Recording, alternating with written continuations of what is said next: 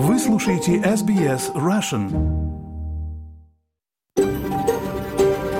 эс би эс, a world of difference. You're with эс би эс Russian on mobile, online and on radio. Вы слушаете эс би эс Russian на мобильных устройствах, в интернете и по радио. Добрый день, друзья! Вы слушаете радио эс би эс на русском языке. Сегодня суббота, двадцатое января, на часах полдень. Меня зовут Ирина Бурмистрова, и я сегодня работаю для вас из Мельбурнской студии на земле народов в Уранжере, которым я выражаю свое глубокое уважение. Я отдаю дань уважения представителям коренных народов Австралии и островов Торресова пролива и их старейшинам в прошлом, настоящем, а также будущем. С этого дня мы немножко меняем формат наших субботних программ. Вместо новостей будем давать вам немножко более длинные интересные интервью. Суббота – день расслабленный, день для того, чтобы о чем-то подумать более глубоко.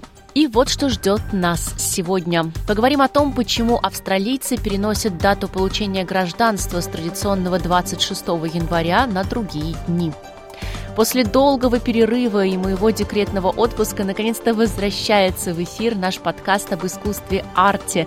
И гостем первого выпуска после долгого перерыва стал фотограф из Мельбурна Валентин Жмодиков, который в прошлом году попал со своим снимком в топ двадцать молодых фотографов Австралии. Новый выпуск рубрики «Жизнь Австралии». Сегодня поговорим о безопасности на пляжах, а именно о том, как безопасно вести себя в случае, если недалеко от вас оказалась акула. Сто лет исполняется скоро русскому клубу в Сиднее. Сима Цискина поговорила с одним из организаторов мероприятий о том, как будет проходить празднование этой круглой даты. Ну и в феврале Борис Гребенщиков приедет с концертами в Мельбурн. В связи с этим послушаем его песню «Вон Вавилон».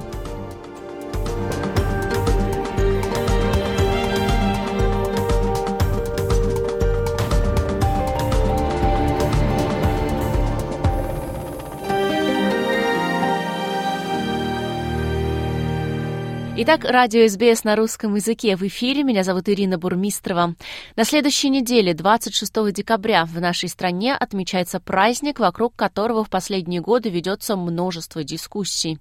День Австралии у многих ассоциируется не только с приходом на австралийскую землю людей из Старого Света, но и с последовавшими за этим жестокостями по отношению к коренному населению страны.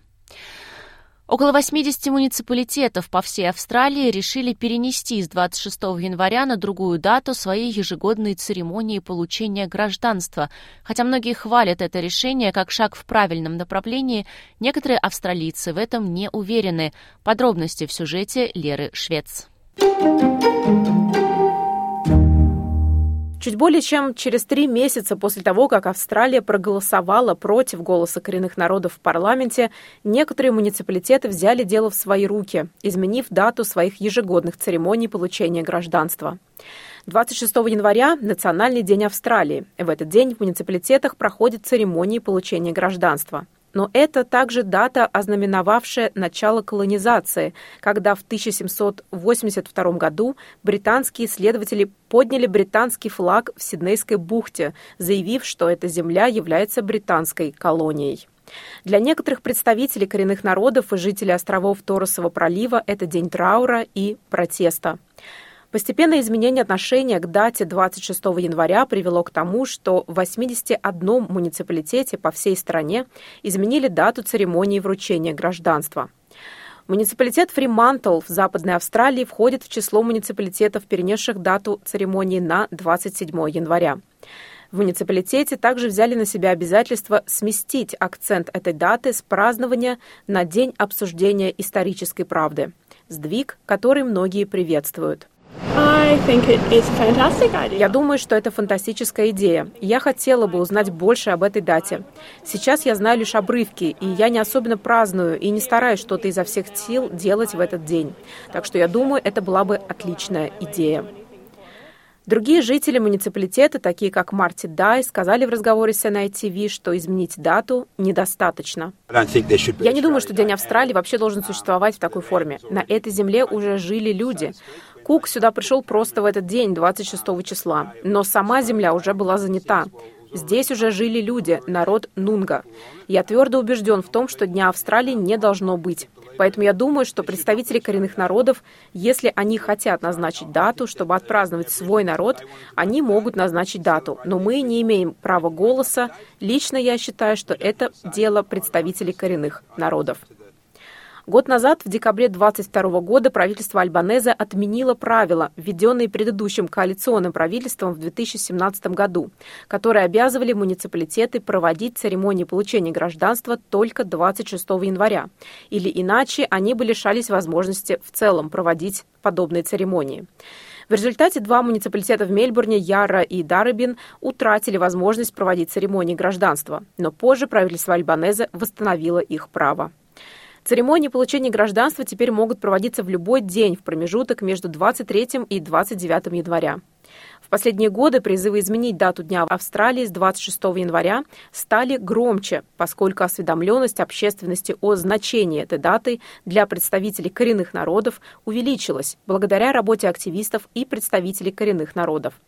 Ежегодные протесты заменили ежегодные парады. К примеру, в прошлом году правительство штата Виктория незаметно отменило мероприятия, посвященные Дню Австралии. Хотя поддержка изменения даты выросла, некоторые австралийцы по-прежнему выступают против этой идеи. Я думаю, что желание говорить правду имеет законное место, и это должно произойти. Но при этом я не считаю, что это должно мешать Австралии. Насколько я понимаю, День Австралии охватывает всех, и он касается всех, независимо от вероисповедания, цвета кожи, расы и тому подобное. Я думаю, мы просто продолжим праздновать День Австралии и, возможно, выделим отдельный день, чтобы рассказать правду о любых проблемах, с которыми люди сталкиваются.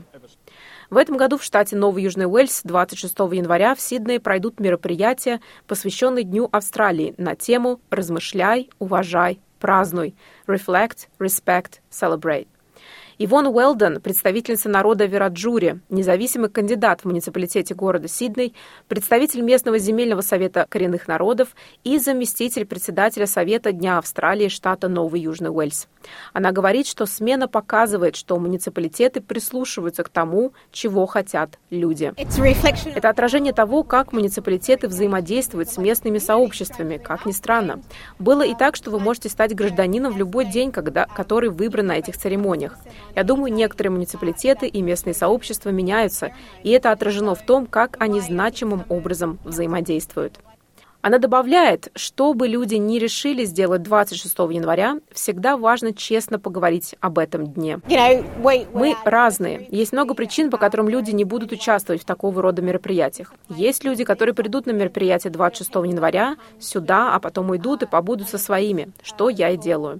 Это не меняет того, где мы находимся, откуда мы или кто мы. Но вопрос в том, как на самом деле нам идти вместе и как поддерживать честный разговор, которого раньше не было.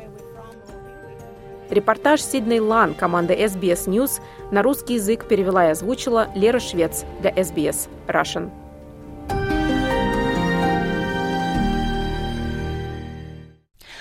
Спасибо, Лера, а мы переходим к первому после перерыва выпуску подкаста «Арти» об искусстве. Это, наверное, то, почему я больше всего скучала за время своего годового отпуска, и очень много интересных героев появилось, с которыми хочется как можно скорее поговорить и узнать все об их новостях, а также об их работе в сфере искусства. Начинаем мы с Валентина Жмодикова.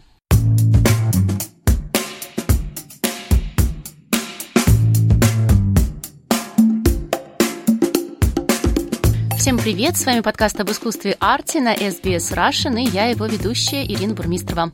В этом подкасте мы говорим о русском искусстве, австралийском искусстве, мировом искусстве, а также о тех художниках, которые живут и работают здесь и сейчас, наших с вами современниках. И сегодня у меня в гостях в Мельбурнской студии фотограф Валентин Жмодиков. Валя, привет! Привет, Ирина! Валентин родом из Царского села, окончил Санкт-Петербургский государственный университет по направлению философии и живет в Мельбурне уже... Сколько лет ты живешь?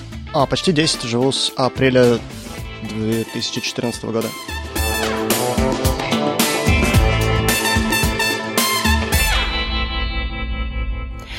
Главное, чем ты известен своим поклонникам и подписчикам, а за твоей работой только в Инстаграме следит почти двадцать восемь тысяч человек, это портреты людей. Мы с тобой уже говорили об этом четыре с половиной года назад, когда ты был здесь в студии, но давай напомним тем, кто не слышал, расскажи, пожалуйста, почему именно портреты тебе так интересны в фотографии?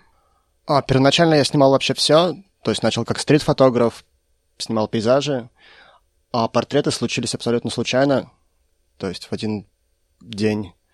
Получилось так, что у меня на чердаке моего дома очутилось очень много людей, и я увидел, что там очень хорошо падает свет, и всех просто по очереди сфотографировал, и обалдел, какие хорошие портреты получились, на мой взгляд. И с тех пор так и пошло. Это был примерно две тысячи десятый год. Уже почти пятнадцать лет тебя занимают. Ох, елки-палки, да, пятнадцать лет. Такие большие цифры. Если ты помнишь, в прошлый раз, когда мы с тобой записывали интервью, ты вошел в топ тридцать портретных фотографов Австралии, и тогда мы закончили на том, что вот когда ты войдешь в топ двадцать, мы запишем еще одно интервью. И вот пока подкаст «Арти» был в отпуске вместе со мной, это случилось. Я тебя поздравляю с этим. Да, спасибо. Расскажи, пожалуйста, что это за рейтинг и как ты в него попал. А, это ежедневный, ежегодный конкурс от журнала Capture Magazine, посвященному фотографии. Он называется Australian Top Emergent Photography Photographers. Сложно, не знаю, как именно точно на русский перевести слово emergent, потому что там много смыслов. Но самый простой, наверное, будет это новый фотограф, в том смысле, что это человек, который не работает профессионально фотографом последние три года. Я участвовал в этом конкурсе несколько лет, был в топ сорок в две тысячи восемнадцатом и двадцатом, топ тридцать в девятнадцатом, и в прошлом году вошел в топ двадцать, что было довольно приятно. После публикации журнала было узнать, что я был именно на двенадцатом месте из этого в топ двадцать. Что ты почувствовал? Что нужно топ десять. Сейчас ты снимаешь коммерческую фотографию в основном? Снимаю коммерческую фотографию, но все равно мне все еще интересны творческие проекты. Есть бесконечный проект, о котором я, думаю, сегодня еще расскажу, посвященному татуировке. Этим проектом я занимаюсь уже много лет и, думаю, никогда не закончу. А так, да, в основном снимаю портреты людей, которые хотят себя просто запечатлеть в какой-то определенный момент времени. Там тридцать-сорок лет им заполняется. Второе основное направление — это модельные тесты для людей, которые хотят заняться модельным бизнесом. Плюс всякие художники, музыканты, перформеры. И еще иногда снимаю портреты для LinkedIn. Вот интересно, ты сказал, получается, люди хотят в основном свои личные портреты, когда им исполняется какое-то определенное количество лет? Да, часто, часто довольно тридцать лет. До этого как бы все фотографии были хороши, а тут уже в тридцать хочется себе что-то очень важное оставить на будущее. А либо люди думают, что молодость кончилась, почти кончилась, и хотят запечатлеть себя молодыми.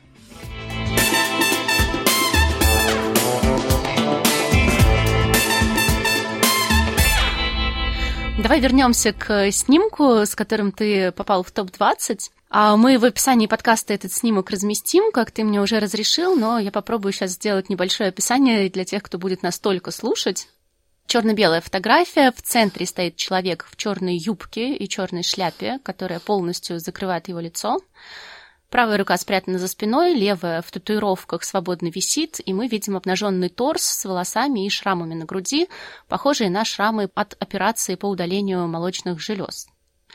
Над одним из них татуировка с надписью «I am», и под грудью маленькая татуировка с цветком. Расскажи, пожалуйста, об истории этого снимка. Человек на фотографии — это художник и татуировщик Лейн. Я за его работами слежу довольно долго уже, может быть, пять-шесть лет. В один из дней я увидел в его сторис как раз вот эти вот шрамы. Понял, что человек недавно совершил трансгендерный переход. И это оказалось последней каплей в моем желании, что нужно все-таки наконец пригласить его на съемку. Я попросил принести какую-нибудь старую юбку. Я из своего гардероба нашел шляпу, мужскую шляпу, чтобы как-то подчеркнуть вот этот вот переход трансгендерный. И... не знаю. Иногда случается магия во время съемки. Получилась эта фотография. Почему без лица? Почему без лица? Сложно сказать. Лицо не важно в данном случае? А, нет, там много фотографий с этой съемки есть и с лицом, но вот это именно почему-то как-то больше откликнулось, когда я просматривал съемки, съемку. Но получается, вот смотри, тебя интересует очень татуировка, да, а здесь у человека еще какие-то отметки о его жизни на теле. Да, это проект просто о людях с татуировками и о людях, которые вовлечены в тату-искусство, которое мне довольно давно уже интересно. Это просто коллекция абсолютно разных людей, разных историй, да, о них. Я говорила с одной художницей, она мне сказала, что сейчас в Австралии очень сложно получить грант или вообще пробиться и быть замеченным, если ты не работаешь с какой-то темой, связанной, например, с меньшинствами или там с людьми с инвалидностью и так далее, и так далее, или с беженцами, да, с какой-то группой населения, которая может быть уязвима по каким-то признакам. И у тебя здесь, получается, тоже человек, совершивший трансгендерный переход, и эта фотография попала в топ двадцать. Вот у тебя есть похожее ощущение, что мало сейчас сделать просто какие-то красивые кадры, а нужно еще войти вот в эту повестку? Мне кажется, да, если честно. К сожалению, иногда даже не очень хорошая фотография может чего-то достичь, если она актуальна. Даже если это, например, не конкурс какой-то документальной фотографии. Это чисто мое субъективное мнение, конечно. А по поводу повестки, я не считаю, что эти люди уже какие-то уязвимые меньшинства, потому что все-таки... Не в Австралии. Не, точно, да, точно не в Австралии, потому что все-таки толерантность тут, к счастью, победила. Но мне кажется, недостаточно того, чтобы это была актуальная, актуальная повестка. Нужно, чтобы тебе самому еще было интересно, потому что тогда нужно быть честным в своем творчестве, снимать что-то не ради гранта, а ради самой темы.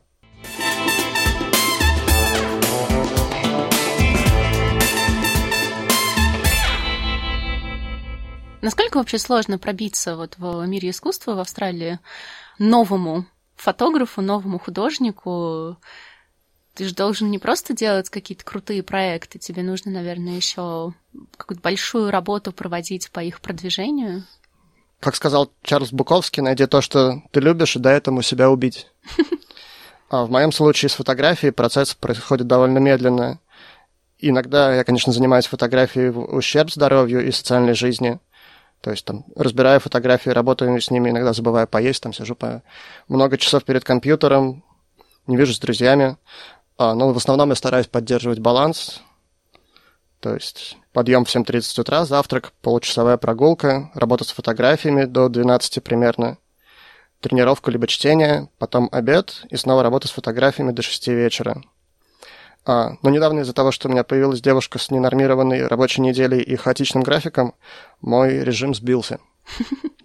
Постараюсь вернуться все-таки в стезю. А если постараться кратко ответить на этот вопрос, то чтобы заявить о себе, нужно не так много времени с социальными сетями, с возможностью общаться со всем миром, который у тебя под кончиками пальцев. Это не так сложно, но чтобы достичь чего-то большего, нужно упорство, честолюбие и максимум твоего времени. А, да, иногда в некоторые дни кажется, что ты что-то достиг, но в большинстве случаев мысль о том, что ты можешь делать намного больше, доминирует. Ты когда рассказывал про снимок, о котором мы говорили, ты сказал, что у тебя человек спросил, что ему принести, ты сказал, принеси шляпу. Юбку. Юбку, принеси юбку. Если не против. Да. А вообще ты, когда людей снимаешь, как это обычно происходит? Ты сам придумываешь для них позы и образы, или они к тебе приходят с каким-то запросом? А в большинстве случаев я просто стараюсь расслабить человека и не говорю, что делать, то есть вот, они вольны делать все, что угодно. Иногда просто могу подкорректировать чуть-чуть позу, угол головы, потому что в большинстве случаев, когда люди видят фотоаппарат, камеру, они, во-первых, закрываются, а во-вторых, пытаются показаться кем-то другим. Моложе, стройнее, более мускулистым, выше ростом, более крутым, что ли. Есть у людей тенденция задирать голову во время съемки, вот это я часто корректирую. Как-то отличаются съемки моделей и обычных людей? Я бы не сказал, я, во-первых, бы не согласился, что обычные люди бывают, потому что, насколько бы на первый взгляд не казался человек заурядным и обыкновенным, у него всегда есть какие-то закутки уникальности, какие-то интересные фишки и тараканы. Да, если говорить честно, то различия, конечно, есть. Профессиональные модели приходят на съемку уже с настроем, профессиональным настроем, они легко работают на камеру, не боятся ее, и в большинстве случаев это самые веселые, легкие какие-то, да, прикольные съемки. А работая с непрофессиональными моделями, людьми, нужно в первую очередь расположить к себе человека, общаться, нужно донести мысль, что это прикольный, веселый процесс, который, которым обе, обе стороны могут наслаждаться. Это не больно, это не страшно, это не прием стоматолога.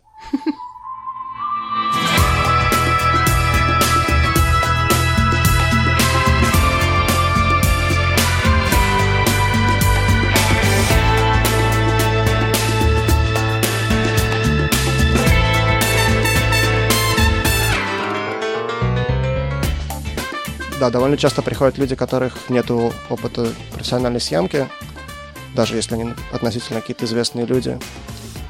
Не так давно у меня была съемка с австралийским художником, на которого я был подписан с момента, как я приехал в Австралию.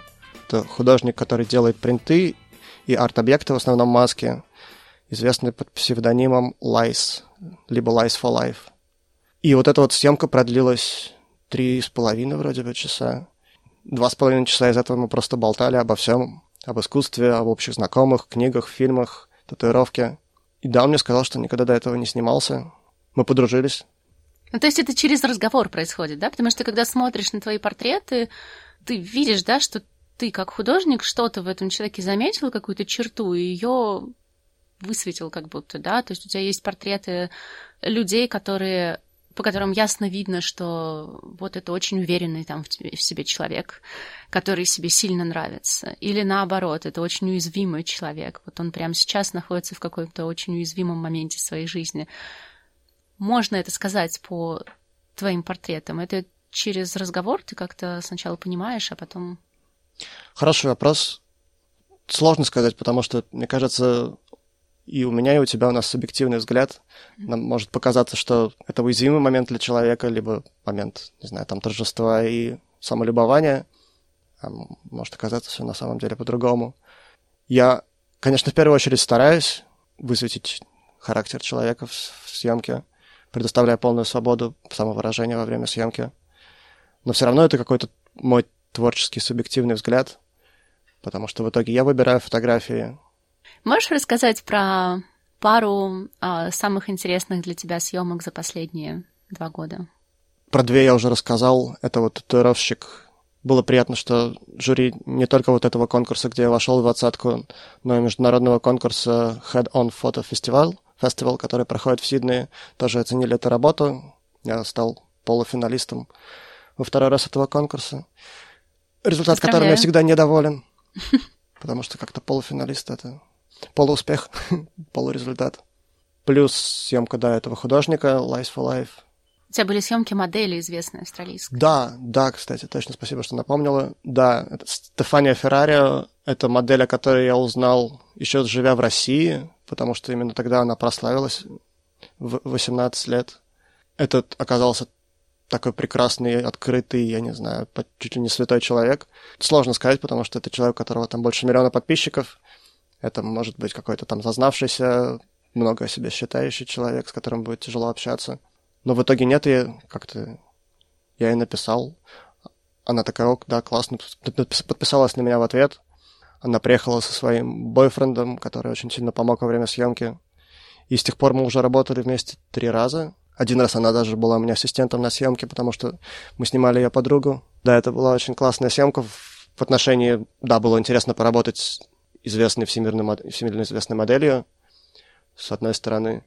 А с другой стороны, благодаря тому, что она публиковала наши работы у себя в соцсетях, ко мне пришло там около тысячи новых подписчиков, что довольно приятно.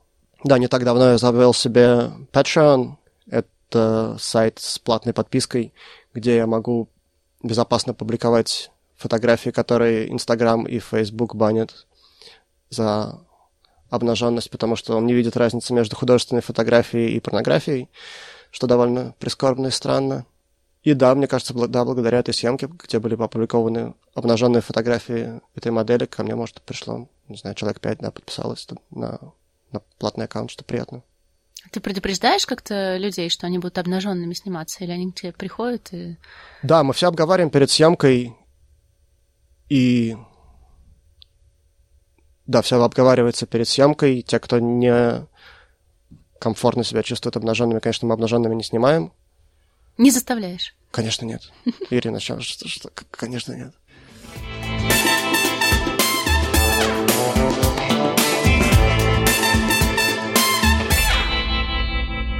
Вот с тех пор, как мы с тобой говорили в прошлый раз, ты еще обучался в эр эм ай ти, да? Давай немножко об этом поговорим. Расскажи, пожалуйста, что ты делал за курс, какие у тебя впечатления от него? Да, в июле, по-моему, двадцать второго года я решил уволиться со своей работы, где я работал мастером печати уже последние шесть лет или пять.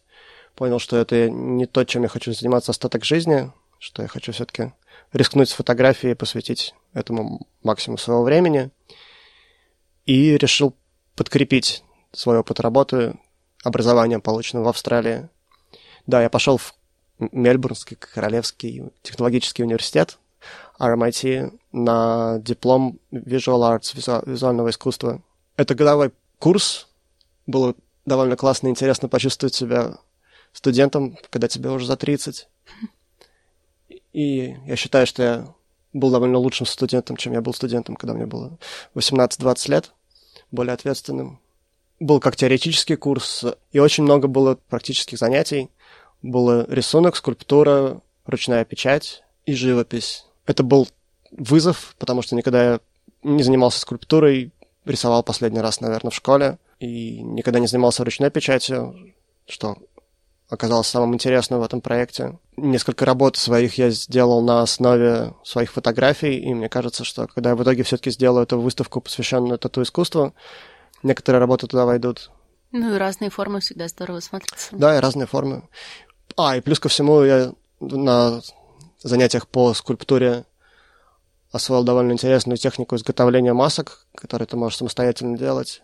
Сделал несколько масок, которые я пять, по-моему, шесть раз использовал во время съемок. Это будет от... относительно новый проект, отдельный. Эти фотографии я еще нигде не публиковал. Их особо никто не видел, кроме преподавателей в эр эм ай ти и людей, вовлеченных в этот проект. Так что да, посмотрим, что из этого получится. И да, теперь, подаваясь на всякие фотоработы или фотопроекты, я могу добавить, добавляю свое резюме и информацию о себе, что да, у меня есть диплом от эр эм ай ти по визуальному искусству. Ты упомянул, что выставку хочешь организовать? Да, довольно давно хочу организовать выставку, которая будет посвящена этому тату-искусству. Но каждый раз у меня почему-то запросы растут. Сначала был не уверен на том, сколько должно быть человек. Мне кажется, я уже приблизился к сотне. Ты имеешь в виду портретов? Да, сотни выставки. Портретов разных людей. Я думаю, может быть, сотни мало, может, нужно сто пятьдесят или пятьсот. Ну да, мне кажется, в какой-то момент нужно будет все-таки остановиться. Часть из этих фотографий была уже опубликована в разных тату-изданиях. Capture Magazine Australia в пятнадцатом или шестнадцатом году, даже не помню уже когда. В очень классном издании «Татуизм», которое тоже, к сожалению, не, не выжило после ковида. Особо не загадываю, но рано или поздно я должен это сделать. Угу. Почему татуировка тебя так сильно привлекает? Да, мне кажется, я в прошлый раз уже об этом да, рассказывал. Да, просто очень коротко, и мы дальше ссылочку поставим в описании подкаста на наше прошлое интервью, и люди смогут послушать, если захотят. Не знаю, первоначально это был, наверное, какой-то юношеский максимализм и желание отличиться, быть не так, как все. Хотя сейчас это сложно, когда татуировки есть у большинства, ну не большинства, а очень многих людей. Да. А так, да, увидел просто на рок-музыкантах, подумал, а, прикольно. Стал немного копаться в этой теме, понял, что там очень много различных направлений, что это отдельный вид искусства, которое не вешается на стену, либо не ставится куда-то в угол, как произведение искусства, которое всегда с тобой. Плюс это какой-то момент, отметить в момент жизни, что-то персональное для себя.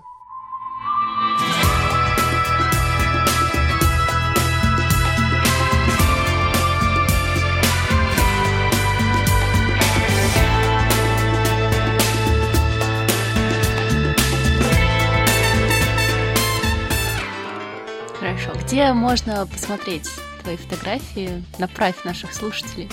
Большинство моих фотографий можно посмотреть у меня в Инстаграм. А, это моя, моя фамилия по-английски зет эйч эм о ди ай кей о ви. И там у меня также есть ссылка на мой веб-сайт и на Patreon. Так что да, приходите, подписывайтесь. Если интересно, на Patreon подписывайтесь на Patreon. Спасибо большое. Это был фотограф из Мельбурна Валентин Жмодиков. В описании этого подкаста на сайте эс би эс Russian мы разместим некоторые фотографии, а также ссылку на Инстаграм и ссылку на наше прошлое интервью, где Валя более подробно рассказывает о том, как он снимал Бориса Гребенщикова и других артистов, а также о татуировке и своем пути в фотографию. А сейчас заходите, слушайте, смотрите. Валя, спасибо. Спасибо, Ирина.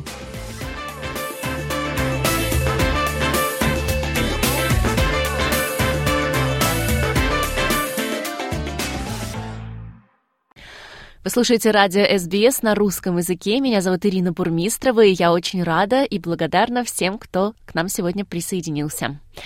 Австралийское лето – время купания, с которым связаны различные опасности. Ведь, как известно, в Австралии опасности поджидают буквально на каждом шагу. Вот и в воде есть не только отбойные течения, которые чрезвычайно важно отслеживать, но и естественные плавающие обитатели, которые не всегда рады своим человеческим гостям. Или наоборот рады, но не как гостям, а как еде. В водах Австралии обитают различные морские существа, такие как жалящие, медузы, скаты и несколько видов акул, требующие бдительности. В нашей постоянной рубрике «Жизнь в Австралии» поговорим про акул. Слово Лере Швец. В богатой морской экосистеме Австралии обитают многочисленные виды акул, такие как большая белая акула, тигровая акула, акула-молот, акула-бык и различные рифовые акулы. Эти существа жизненно важны для сохранения здоровья океана и баланса, выступая в качестве высших хищников и падальщиков. Доктор Пол Батчер, исследователь акул, подчеркивает их решающую роль в поддержании экологического равновесия морских систем. Акул часто называют высшими хищниками, что означает, что они на вершине пищевой цепи. Они помогают контролировать популяции видов, предотвращая перенаселение некоторых морских организмов и поддерживая видовое разнообразие. Таким образом, акулы косвенно влияют на всю пищевую сеть. Они помогают гарантировать, что определенные виды не станут слишком доминантными и не нарушат экологический баланс. Понимание поведения акул и среды их обитания может значительно снизить риск встречи с акулами. Доктор Батчер – главный научный сотрудник Департамента первичной промышленности штата Новый Южный Уэльс.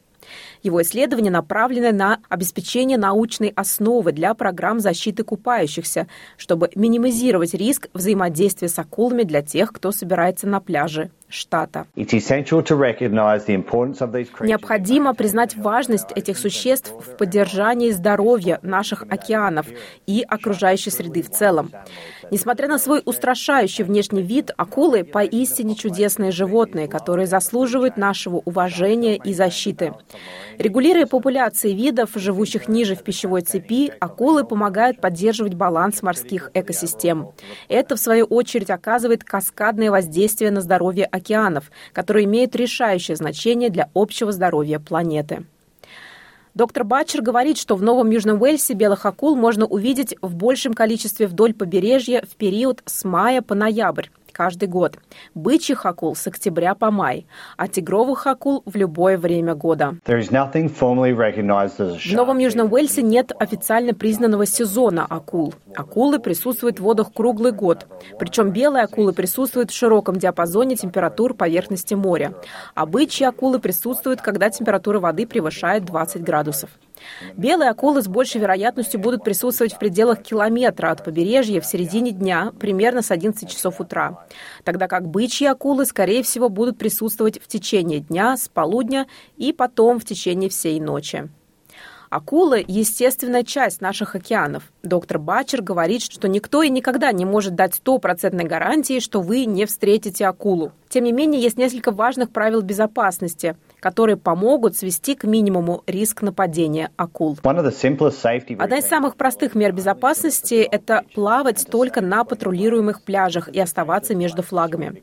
Это самое безопасное место для купания, потому что там находятся спасатели, и они следят за состоянием пляжа и воды и максимизируют общественную безопасность. Обратите внимание на советы спасателей и знаки безопасности. Патрулируемые пляжи также могут подавать сигналы тревоги об акулах.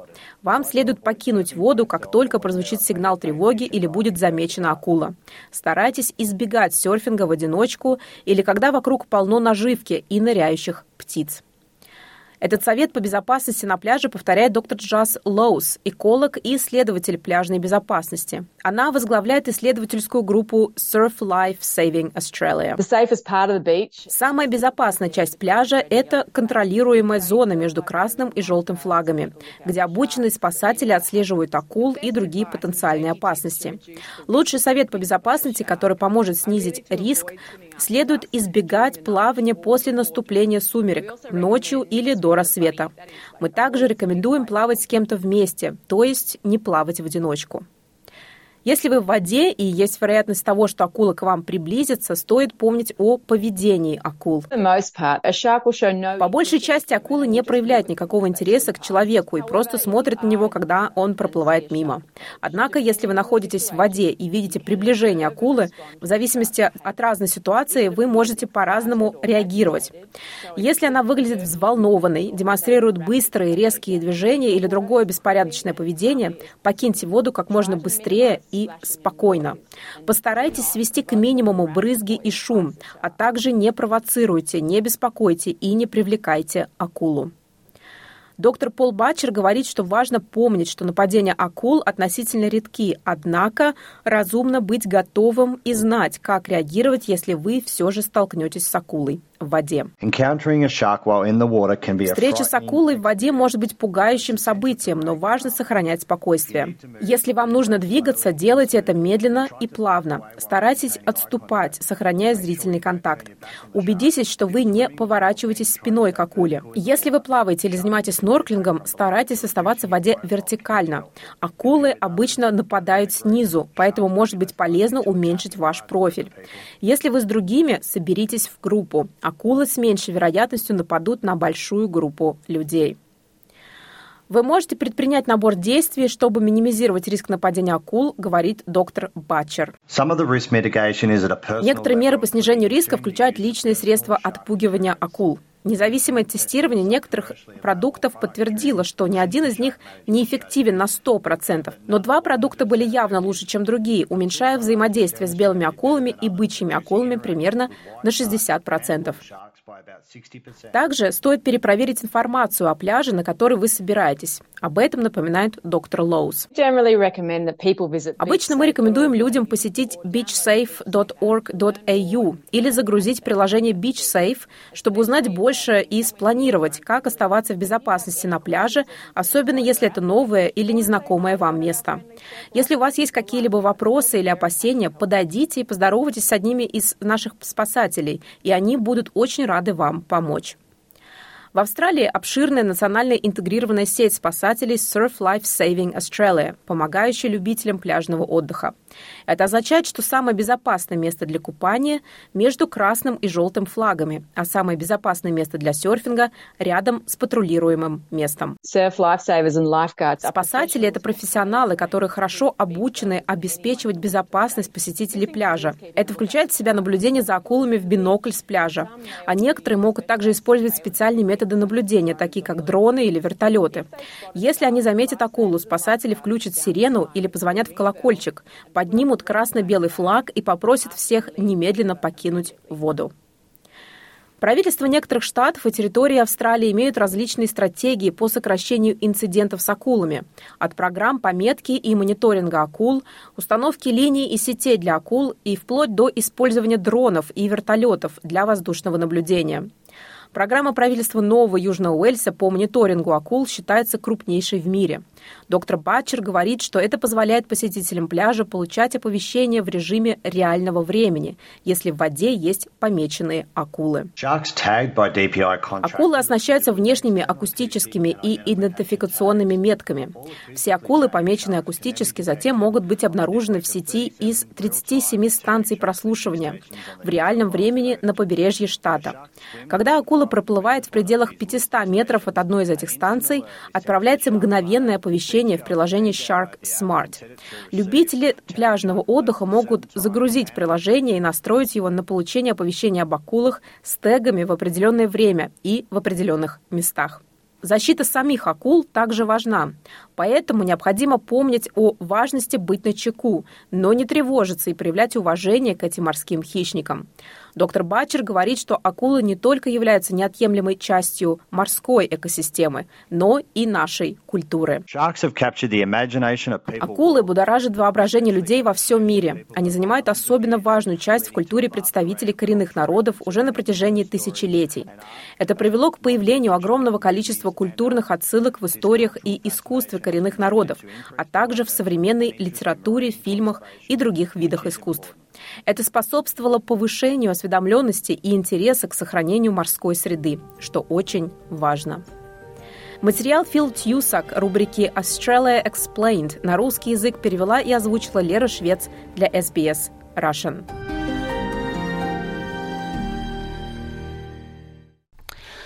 Радио эс би эс на русском языке в эфире. Меня зовут Ирина Бурмистрова. Спасибо, что слушаете нас. Русский клуб в Сиднее проведет арт-неделю в честь своего столетия. Юбилей будет отмечаться в несколько этапах. Первый из них – это арт-фестиваль десятого-одиннадцатого февраля. Алла Хлебакова из дирекции Русского клуба в Сиднее рассказала Симе Цискиной о программе мероприятий, посвященных юбилею. десятого-одиннадцатого февраля в Сиднее состоится арт-фестиваль, посвященный столетию Русского клуба. И сегодня я рада на эту тему побеседовать с одной из директоров Русского клуба и организаторов этого мероприятия, Аллой Хлебаковой. Алла, доброе утро. Доброе утро, Сима. Расскажите об этом арт-фестивале, дайте информацию для тех людей, которые хотят принять участие, что будет происходить. Ну, во-первых, я хочу да, подтвердить, что двадцатого февраля тысяча девятьсот двадцать четвёртого года по документам был открыт, зарегистрирован Русский клуб. Он был, назывался сначала «Русский дом» в Сиднее, потом менял название «Русский клуб». Так что в этом году все свои мероприятия, события посвящаем столетнему юбилею. Первое у нас будет десятого-одиннадцатого февраля арт-фестиваль. Значит, приглашаем мы всех художников, кто хочет принять участие в выставке продажи картин. Планируем мы мастер-классы художников. Примерно десять художников будет у нас участвовать. И можно будет посмотреть, как художник работает. Пишет маслом или акварелью. Mm-hmm. То есть познакомиться с техникой. Я вижу, что будет еще и лекция, как понимать современное искусство, да, да, о да, Василии да, Кандинском. И большая выставка Василия Кандинского в настоящее время как раз проходит в Сиднее. Да, да, большим успехом пользуются и наши русскоязычные искусствоведы. Там Ксения Радченко, она уже три экскурсии провела в арт-галерее по выставке русскоязычной. Пользуется популярностью очень большой. И я вот смотрю сегодня на Фейсбуке, что люди просят еще. Так что еще и в феврале они планируют, по-моему, десятого же, в наш же день, экскурсии с русскоязычным гидом. Что мне не очень понравилось, потому что мы хотим, чтобы к нам люди пришли. Лекцию «Как понимать современное искусство» Василий Кандинский. Искусствовед Ксения Киркбрайт, серия у нас есть такая «Лучшие музеи мира», и она докладывала о Лувре. Было очень интересно, познавательно. Она художник и искусствовед, и любящий свое дело. Значит, эти лекции будут десятого февраля с тринадцати до тринадцати тридцати, первая часть, и вторая часть одиннадцатого февраля с тринадцати до тринадцати тридцати, тоже в это же время. То есть по полчаса мы разбили, чтобы не утомлять людей, которые будут заняты там покупкой и продажей. Введение в современное искусство, как бы. Мы планируем в дальнейшем еще один арт-проект, посвященный столетию Русского клуба, который мы назвали «Русский авангард». Кроме того, я вижу, что у вас будет конкурс детских работ. Да, вот приглашаем участвовать в конкурсе детских рисунков по теме «Мои каникулы» по трем категориям: с пяти до восьми лет, с девяти до двенадцати и с тринадцати до пятнадцати лет. Будут оцениваться художниками работы, и награды всем участникам и призы победителям будут одиннадцатого числа в двенадцать часов. То есть в воскресенье на следующий день после открытия фестиваля будет вручение. Так что мы ждем деток. Еще пока никто не прислал, кстати. Поскольку каникулы, никого нет дома. Но мы очень приглашаем нарисовать что-то и прислать нам по электронной почте. То есть они представят свои уже готовые рисунки, они будут да. рисовать на месте. Когда они придут mm-hmm. одиннадцатого числа, для детей будет возможность участвовать в мастер-классе вот после награждения. Так что эта возможность есть. А работы надо присылать электронным способом. Адрес указан в объявлении нашем на веб-сайте зе раушн клаб точка ком точка эй ю и на Фейсбуке тоже на нашей страничке клуба. Вот адреса указаны. Еще будет выставка продажа тканей по рисункам Марины Стрижаковой. Есть такая художник, у нас много картин, ее висит в нашей галерее в Русском клубе, которая постоянно действует. И по своим эскизам изготовляют ткани, и потом из этих тканей шьются изделия. В общем, и будет демонстрация этих тканей и продажа. Она когда-то уже делала это у нас в клубе. Люди с интересом покупали. Это будет десятого-одиннадцатого февраля с двенадцати до восемнадцати часов представлено. Будет еще приглашена художник Светлана Панова. Тоже лауреат нескольких конкурсов международных, продажу изделий из керамики. Потом мастер-класс Виолетты Курбановой планируется, Аллы Матвеевой. Художников будет несколько, и посмотрим, кому больше будет людей, сделаем мастер-классы. Ну вот до двадцать пятого января надо зарегистрироваться, те, кто хочет, потому что место ограничено, количество мест. Я еще хочу упомянуть, что у нас в течение этих двух дней будет звучать классическая музыка живая. Светлана Задорина будет играть на рояле. Хотим создать атмосферу приятную и настроение у всех. Также будет лотерея еще, разыгрываться будут некоторые работы художников. Вход бесплатный на арт-фестивале, должна была сказать это в начале, для того, чтобы... люди получили удовольствие. В заключение, может быть, вы перечислите несколько еще мероприятий, посвященных столетию Русского клуба. Да, да, да. Кое-что уже, конечно, четко запланировано, кое-что не очень четко, но э, следите за нашими, конечно, веб-сайтом зе раушн клаб точка ком точка эй ю, все, все новости там. События такие. третьего марта после этого фестиваля планируется концерт баса оперы Австралии Геннадия Дубинского. Концерт, посвященный тоже столетию Русского клуба. Концерт будет называться э, да, «За любовь». В таком духе, что он так назвал.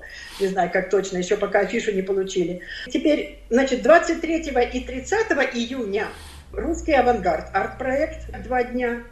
Потом четырнадцатого июля у нас планируется большой концерт наш Чайковский по, по произведениям Чайковского. Организатор и исполнитель будет Светлана Задорина, пианист, она бывший педагог Ленинградской консерватории. И Дубинский будет участвовать в этом концерте. Кроме всего этого, планируется шестнадцатого июня концерт балалайки.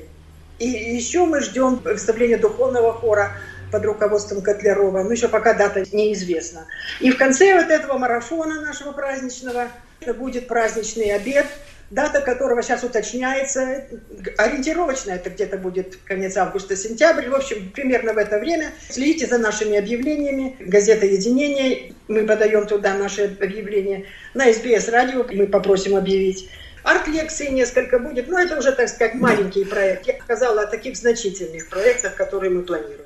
Спасибо большое, Алла. Это насыщенная программа. Для наших слушателей я повторю адрес веб-сайта зе раушн клаб точка ком точка эй ю и также заглядывайте на страничку в Фейсбуке Русского клуба. Большое спасибо вам и поздравления с большой датой. Спасибо большое, Сима. Спасибо, Лера, а мы переходим к первому после перерыва выпуску подкаста «Арти» об искусстве. Это, наверное, то, почему я больше всего скучала за время своего годового отпуска, и очень много интересных героев появилось, с которыми хочется как можно скорее поговорить и узнать все об их новостях, а также об их работе в сфере искусства. Начинаем мы с Валентина Жмодикова. Хотите услышать больше таких историй? Это можно сделать через Apple Podcasts, Google Podcasts, Spotify или в любом приложении для подкастов.